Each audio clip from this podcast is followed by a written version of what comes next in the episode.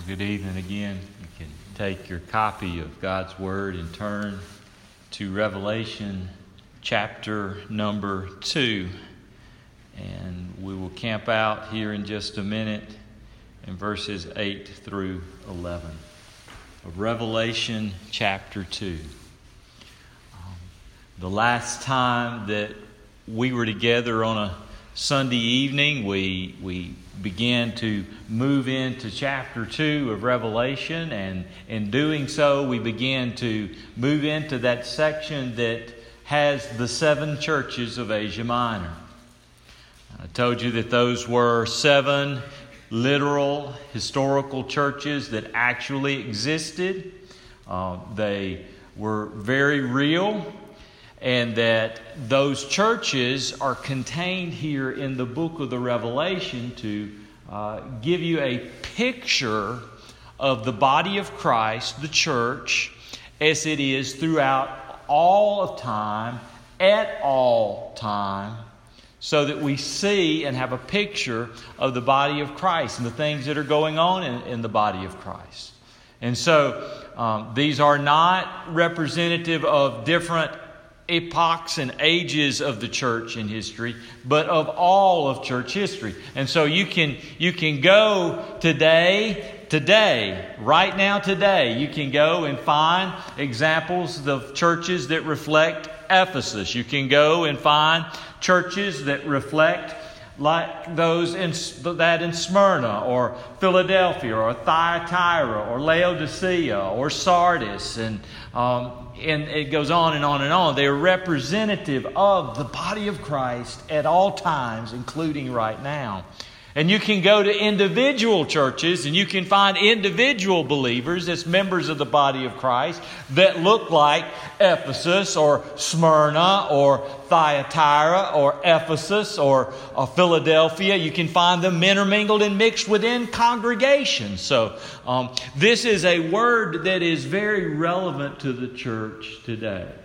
And it speaks to the church today in these seven churches. Seven, uh, remember, numbers are very important in the book of Revelation. They carry weight, they carry meaning, and seven being perfection.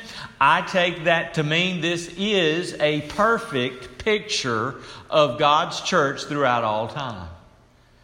And when you look at it, you realize just how messed up the church can be. You know, five out of seven of these churches are rebuked and told to repent. wow.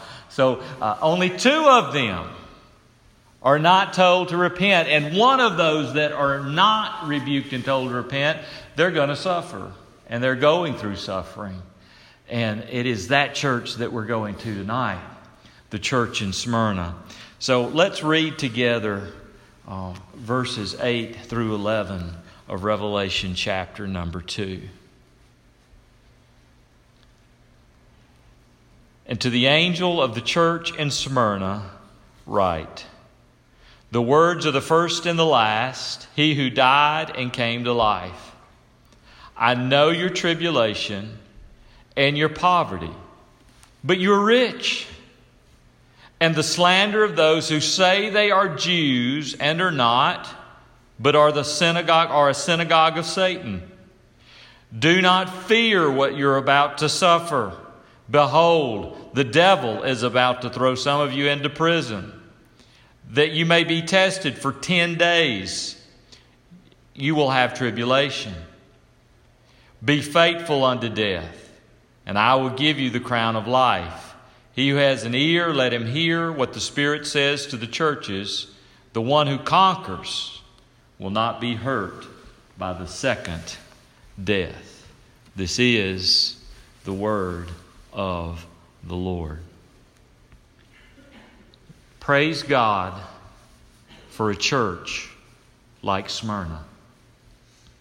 I pray that um, we in Valdosta would have the qualities like that that are expressed in, in Smyrna. Though I pray we don't have to go through the troubles that they had, I pray that our experience would be more like that church in Philadelphia. We'll see that when we get there. But I do pray that we would, we would be a church like this where there is no rebuke from our Lord. But in a town called Smyrna, the Lord birthed a church. And in that place, God was going to bring much glory to his name. Now, Smyrna geographically was about 35 miles north of Ephesus. It uh, was also along that area of Asia Minor, um, that same area where a lot of these churches are found, which is, is of course, modern day Turkey. Um, that area uh, was sometimes called the ornament of Asia or the flower of Asia. Smyrna was in the Roman Empire was what's known as a free city, and, and Cicero said of, of Smyrna that it was, and I quote him, it was one of their most faithful cities, faithful to the to the empire, one of their great ancient allies. And it was in Smyrna that uh, you found the center of the emperor cult, the, the Roman cult of, of emperor worship, where they would worship Caesar, where they would want to burn incense to Caesar, and they would want people to say Caesar is Lord and, and bow in submission. So this, this type of cult practice was going on there. Um, there. There was much idolatry there. That, I tell you, this town was just as wicked as Ephesus was. Okay, it was still wickedness. It's a different kind of wickedness, but it was still wicked there. There was great wickedness going on in that city. Now, in the Bible, the only place we, only record we have of Smyrna, right here. Now, a lot of what I know about Smyrna and its environment and its culture, we know from extra biblical sources because it, it's, it was a real town. matter of fact, it is the only one of these cities that is still in existence today. It's not called, of course, Smyrna now, but it's Izmir in Turkey, which is one of the, the second largest port city compared to Istanbul. So it's still an actual city there. And in that place, God birthed His church. But despite all of the idolatrous culture, Despite all of the worldly forces at work around them in that culture, this church stood firm. This church stood firm on the gospel of our Lord Jesus Christ. They were faithful to Him and were willing to be faithful even unto death. And how I pray that we would be like Smyrna. And I just want to let you see some things about this church here. Um, this church, like, I wish I guess give you about five things, maybe. This church, um, like all the churches, um, they needed to be reminded about something. This church specifically needed a special reminder of who Jesus was. That's why when we, we find that he opens up here and he says, How does he, he identify himself? He identifies himself as these are the words of the first and the last who died and came to life. Now, you'll notice that when we were in Ephesus, and you'll notice when we were in any of these other churches, that Jesus reveals something about his glory. Remember, Revelation is the revelation of the glory of Jesus Christ. And he reveals something about his glory. And each of those revelations is unique to the church and is unique to their situation. And it's to help them in the midst of what they, as a local congregation, are going through. And here he is, he is revealing himself to them as I am the first and the last. I hold everything from the beginning to the end. I am the one who was dead and now I'm alive. In other words, I hold everything from the beginning to the end. I am the victory and you have the victory because I have the victory. And you need to know that even though you're going to go through, and he's going to talk about this, you're going to go through some hard times. You're going to go through some fierce tribulation. I want you to understand, even though it looks like everything is crumbling in your church environment in Smyrna, you need to understand that I have held you from the beginning to the end. I've got everything. I am sovereign. I am in control. I am the victorious one. And everything you walk through, I am working in conformity to my plan and purpose for your life. And it is to bring me great glory and it is to bring great good into your life. And so he's giving a personal revelation there. They needed a special reminder of who Jesus is. They needed a reminder that even though it looks like they're facing defeat, even though there are believers in Smyrna that will die because of their confession of faith, they got the victory they got the victory. That's why Jesus reminded them, I am the one who died and I am alive forevermore. Oh, the victory we have in Jesus. You remember the victory as Paul described it over in the book of, of uh, 1 Corinthians, chapter number 15 let me, let me just sort of remind you of, of, of, of, that and let you rejoice in that so that you, no matter what you're going through, can remember that we have great victory in Jesus Christ because of what Christ has done for us through the resurrection of his body. But in, beginning in verse 54, of 1 Corinthians 15, we read these words when the, when the perishable puts on the imperishable and the mortal puts on immortality, then it shall come to pass the saying that is written Death is swallowed up in victory. O death, where is your victory? O death, where is your sting? The sting of death is sin, the power of sin is the law, but thanks be to God who gives us the victory through our Lord Jesus Christ. Therefore, in other words, because of this great victory that we have, this victory over death, the death that you will face and I will face, this death, what does he say? He says, Therefore, my beloved, beloved brothers, be steadfast, be immovable, always abounding in the work of the Lord, knowing that your Lord, your that the that in the Lord your labor is not in vain. They needed to be reminded of that.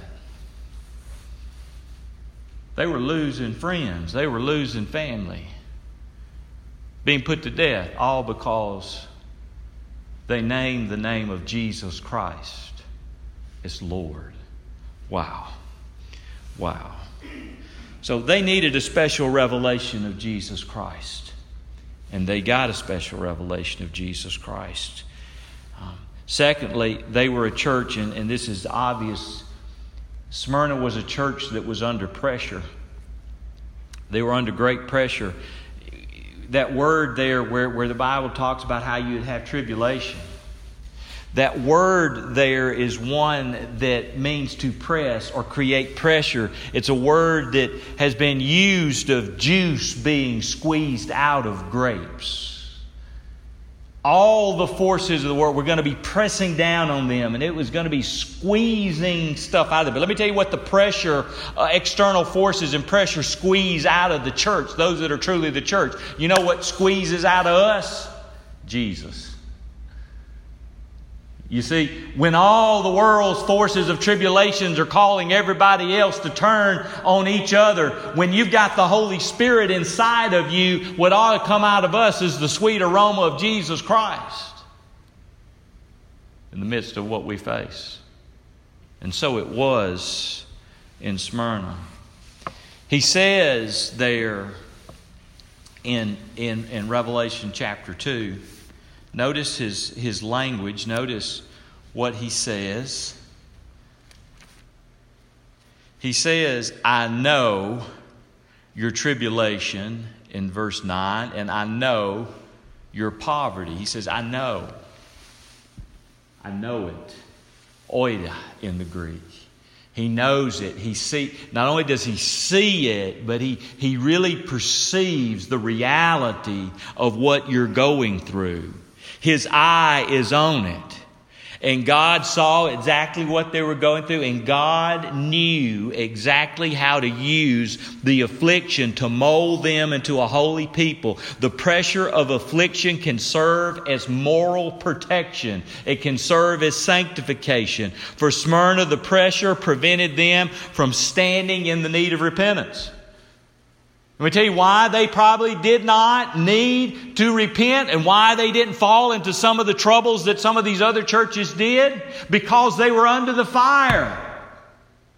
They were in the midst of troubles and trials and tribulations. And you know how the, the effect that that has upon God's people. David said, or the writer of Psalm 119 says in verse 60, 7, he says, and in verse 71, he also says, he says, Before I was afflicted, I went astray, but now I obey your word. And then he said again, he says, It was good for me to be afflicted so that I might learn your decrees. Saints, I tell you that today in the United States of America, the American church, a lot of expressions of the American church are in need of tribulation. We think, oh, tribulation's not for us. But I tell you that tribulation is for the people of God. and the people of God have never, hear me now, have never been exempt from tribulation.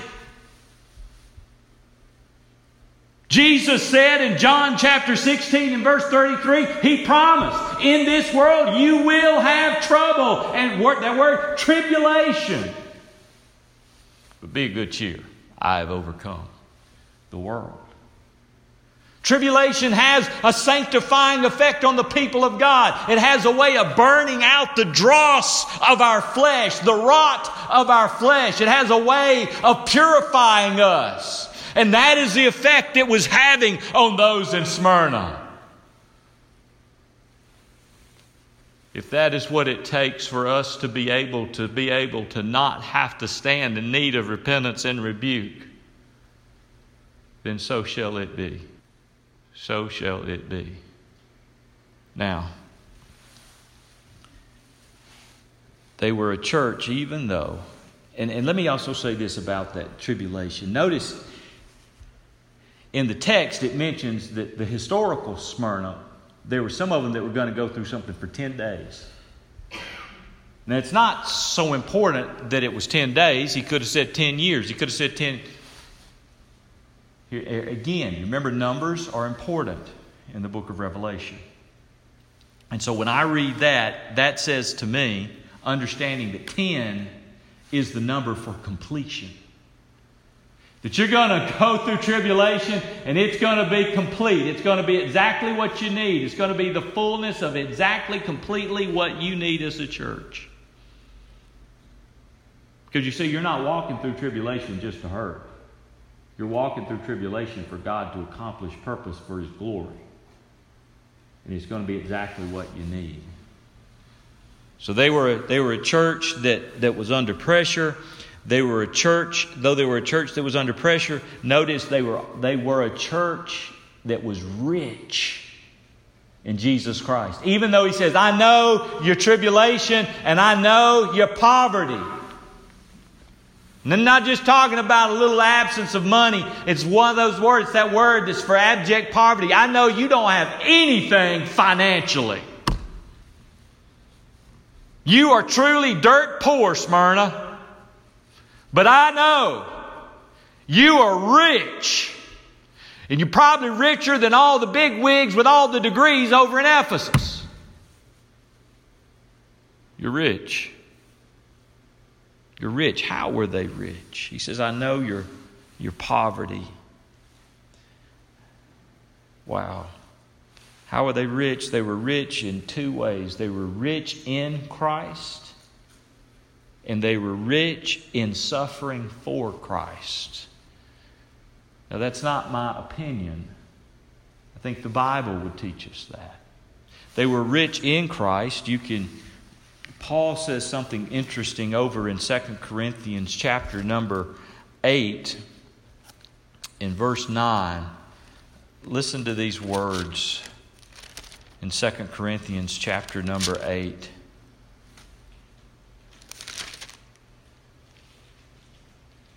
In verse 9, he says this Paul writing to the church in Corinth, he says, For you know the grace of our Lord Jesus Christ that though he was rich, yet for your sake he became poor, so that you by his poverty might become rich.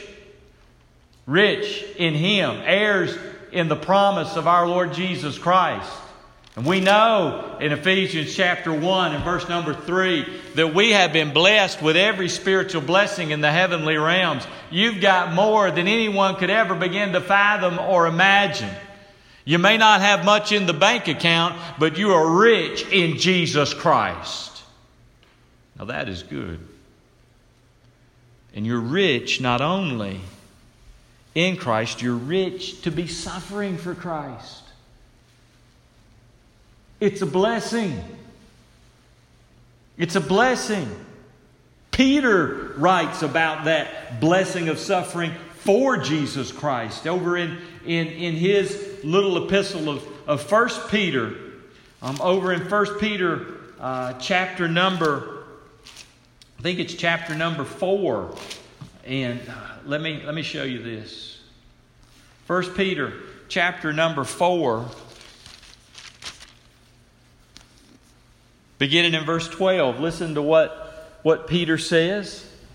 He says, Beloved, do not be surprised at the fiery trial when it comes upon you to test you, as though something strange were happening to you. But rejoice insofar as you share in Christ's sufferings, that you may also rejoice and be glad when his glory is revealed. If you're insulted for the nature, for the name of Christ, you're blessed because the Spirit of glory, the Spirit of glory and of God rest upon you. Do you hear that? The Spirit of glory and of God rest upon you. And he goes on and he says, But let none of you suffer as a murderer or a thief or an evildoer or as a meddler. Yet if anyone suffers as a Christian, let him not be ashamed, but let him glorify God in that name. For it is time for judgment to begin with the household of God. If it begins with us, what will it be? The outcome of those who do not obey the gospel of God.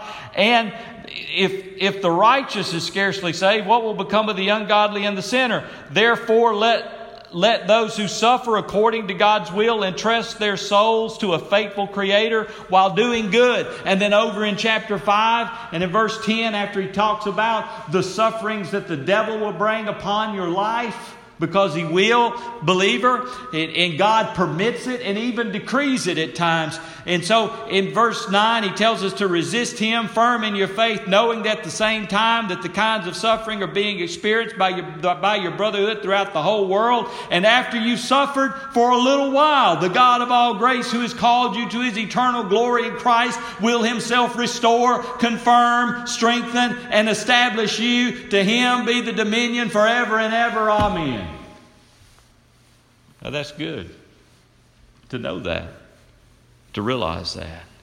They were a church that was, they were, they were rich in Jesus Christ. They were rich to be suffering for the name of Christ. And I pray that we would know the riches of the poverty of the soul like they did. So they were a church that was rich in Christ.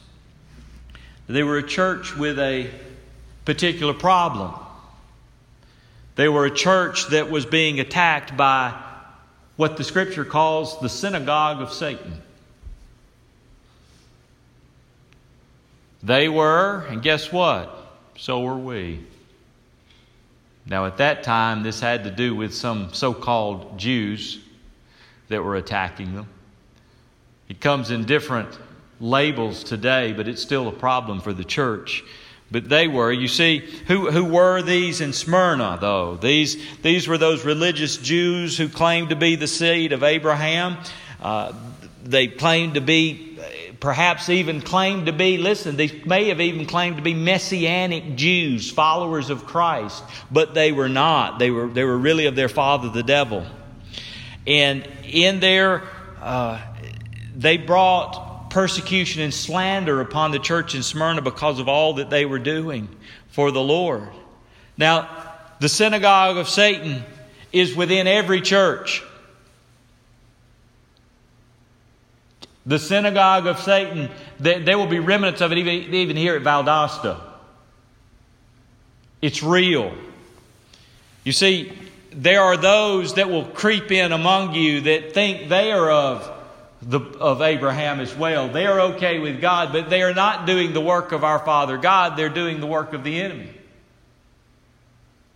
You see, Paul describes these people well. He describes exactly how they look. He describes it over in 2 Corinthians chapter number um, 11.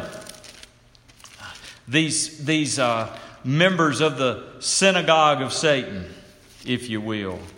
And in, in 2 Corinthians chapter number 11, he describes it like this, and I'll begin reading in, in verse number 12 of chapter 11. And what I'm doing, Paul says, I will continue to do in order to undermine the claim of those that would like to claim in their boasted mission that they work on the same terms we do. For such men are false apostles, deceitful workmen, disguising themselves as apostles of Christ. And no wonder, for even Satan disguises himself as an angel of light. So it is no surprise if his servants also distinguish themselves as servants of righteousness. Their end will correspond to their deeds. So this was their, their problem. Now, today, the synagogue of Satan does not so much put us to death literally, but they will attack true believers with their words. And they aim to kill uh, with their words, but that's okay because Christ is our Lord. And the Spirit of glory and of God rests upon us, not them. Okay. So I believe this revelation is here in Smyrna so that we won't be surprised when we realize, oh, the devil has his people right among us in the church wearing Jesus clothes and Jesus labels, but they're not of Christ. They're of a different spirit the spirit of the evil one. Now, that's a reality. We don't like to think like that. That there are those whose father is not God, but is the devil. Jesus said that in John chapter 8. When he was talking to the Jews on one occasion, he said, they talked of Satan. He said he's a liar and the father of lies. And he said, You're of your father, the devil. That's not real politically correct to say that now. But the Bible says it. And it's a reality. It's a reality. So they were attacked by the synagogue of Satan. They were persecuted. And here's the fifth thing we can see here they're, they're persecuted even to the point of, of death. Even to the point of death. Jesus says, You know, you've been afflicted and persecuted, but there's more to come. And you must be faithful unto death. Unto death. And Smyrna Christians were being put to death. Remember, I told you in the beginning about how it was the center of, of, of the worship of Caesar there. And so there were Christians being put to death because they would refuse to bow their knee to Caesar and confess that Caesar was Lord. Um, some 50 or 60 years after the book of Revelation was probably penned, um, we, we do know that the Jews, this synagogue of Satan, uh, wanted to seize a guy by the name of Polycarp. Now, you may know Polycarp from from history. He's not in Scripture, but he was actually one of the pastors or bishops of the church of Smyrna. And these Jews wanted him to seize Polycarp and put Polycarp to death. And so they, they did. But uh, Polycarp perhaps remembered the words of Jesus to be faithful unto death. And, and Poly, I had a quote uh, from Polycarp that I wanted to share with you. Um, Polycarp said this, and I quote him. He said, 80 in six years I have served Christ, nor has he ever done me any harm. How then could I blaspheme my king who saved me? And he's talking about blaspheming him by bowing the knee to, to Caesar. And he goes on and says, I bless thee for, uh, for finding me worthy of this day, this hour, that I may be among the martyrs and drink the cup of my Lord Jesus Christ. End quote. He wasn't worried For him, this was an honor. Because he understood what we always are trying to run from that to live is Christ, but to die is gain. And you got to remember that. You need to remember that whether you're facing persecution or not. You got to remember that whether God chooses to give your healing physically to you right now or He chooses to manifest that healing for you in His presence. The healing comes. Oh, we don't like to think like that, but we've got to have an eternal perspective on things and realize that this life is but a vapor. And sometimes God blesses us with that healing right now, but we still will die one day and experience the complete total healing of the body in His presence with a new body. As our spirit and soul are joined with that later on in the chronology of God's time. But here, Polycarp was put to death. And guess I told you today, they kill us, but they kill us more so with their tongues in America. But don't let it bother you. Don't take it, don't take it personally. When people are attacking the work that you're doing in the Lord, guess who they're attacking? They're not attacking you. You're not that great. Don't, don't, don't, don't be so puffed up in the head. They're attacking the Christ in you. They're attacking the Spirit in you. It is a spiritual warfare. For we wrestle not against flesh and blood, but against spiritual forces of wickedness in the heavenly realms. And it's a spiritual issue and a spiritual thing. So, Valdosta, if the church should bless us with afflictions. Yeah, I said that. Bless us with afflictions, persecution, and hardships for His glory. Remember the words of Jesus. You remember what Jesus told these folks in Smyrna? He said, Don't be afraid of what you're about to suffer. We don't like to hear that word suffer. But Jesus is telling us, Don't be afraid of it. Don't be afraid of it. Don't be afraid of it. And it made me think of Romans 8 and verse 18. You know what Paul said in Romans 8 and verse 18? He said these words He said, For I consider this present sufferings not worth comparing with the glory that is going to be revealed in you and me. There is a glory that is to be revealed in us, that is to be revealed in us when that day we stand in the perfect presence of Him and we become like Him. Not that we become deity or God, no, but we become like Christ in his humanity, perfected. We become like Adam was designed to be before the fall. And what a glorious time that will be. And the sufferings we go through now, for but a moment, are nothing to be compared with an eternity in our existence of perfection. And we must remember that. So don't fear the synagogue of Satan in Valdosta or Tuscumbia or any other place. Pray for them that perhaps God will grant them repentance and they will escape the snare of the devil. Pray for them.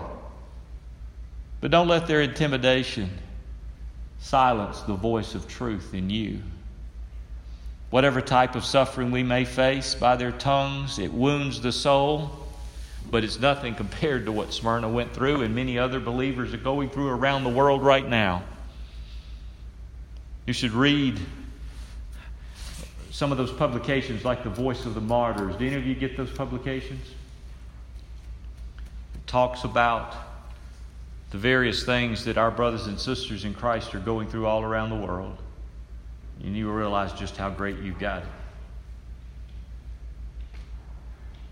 But realize it could come to you. Wow. Stand firm. The, the, the, the lesson of Smyrna's is stand firm, be faithful unto death. Because Jesus Christ is the first and the last. He's got it from beginning to the end. Jesus Christ is the victory because He's the one who died and He rose to life forevermore. You got to remember that, church. You got to hold on to that, church. You got to rejoice in that, church. You'll need that tomorrow, church. You may need that tonight before your bed, for your head hits the bed. You need that. So learn the lesson of the revelation of the church in Smyrna. He who has an ear, let him hear. And those of us who are of Christ, we will overcome and we will conquer, and we don't have to fear the second death, which is eternity in hell. Hallelujah. Amen. Let's pray together. Father,